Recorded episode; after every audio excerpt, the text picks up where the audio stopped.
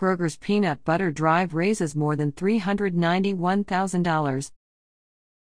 Kroger Mid Atlantic's annual peanut butter drive generated nearly $400,000 in donated funds and peanut butter, according to the chain.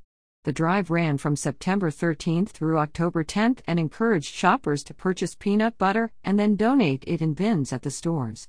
Customers also were able to round up their overall purchase price to help fund the drive.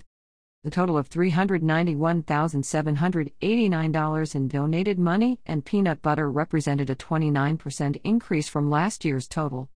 Stores in the Richmond region sold $49,680 worth of peanut butter, and the Atlee store at 9351 Atlee Road had the third highest total of all Mid Atlantic stores, selling $10,345 worth of peanut butter.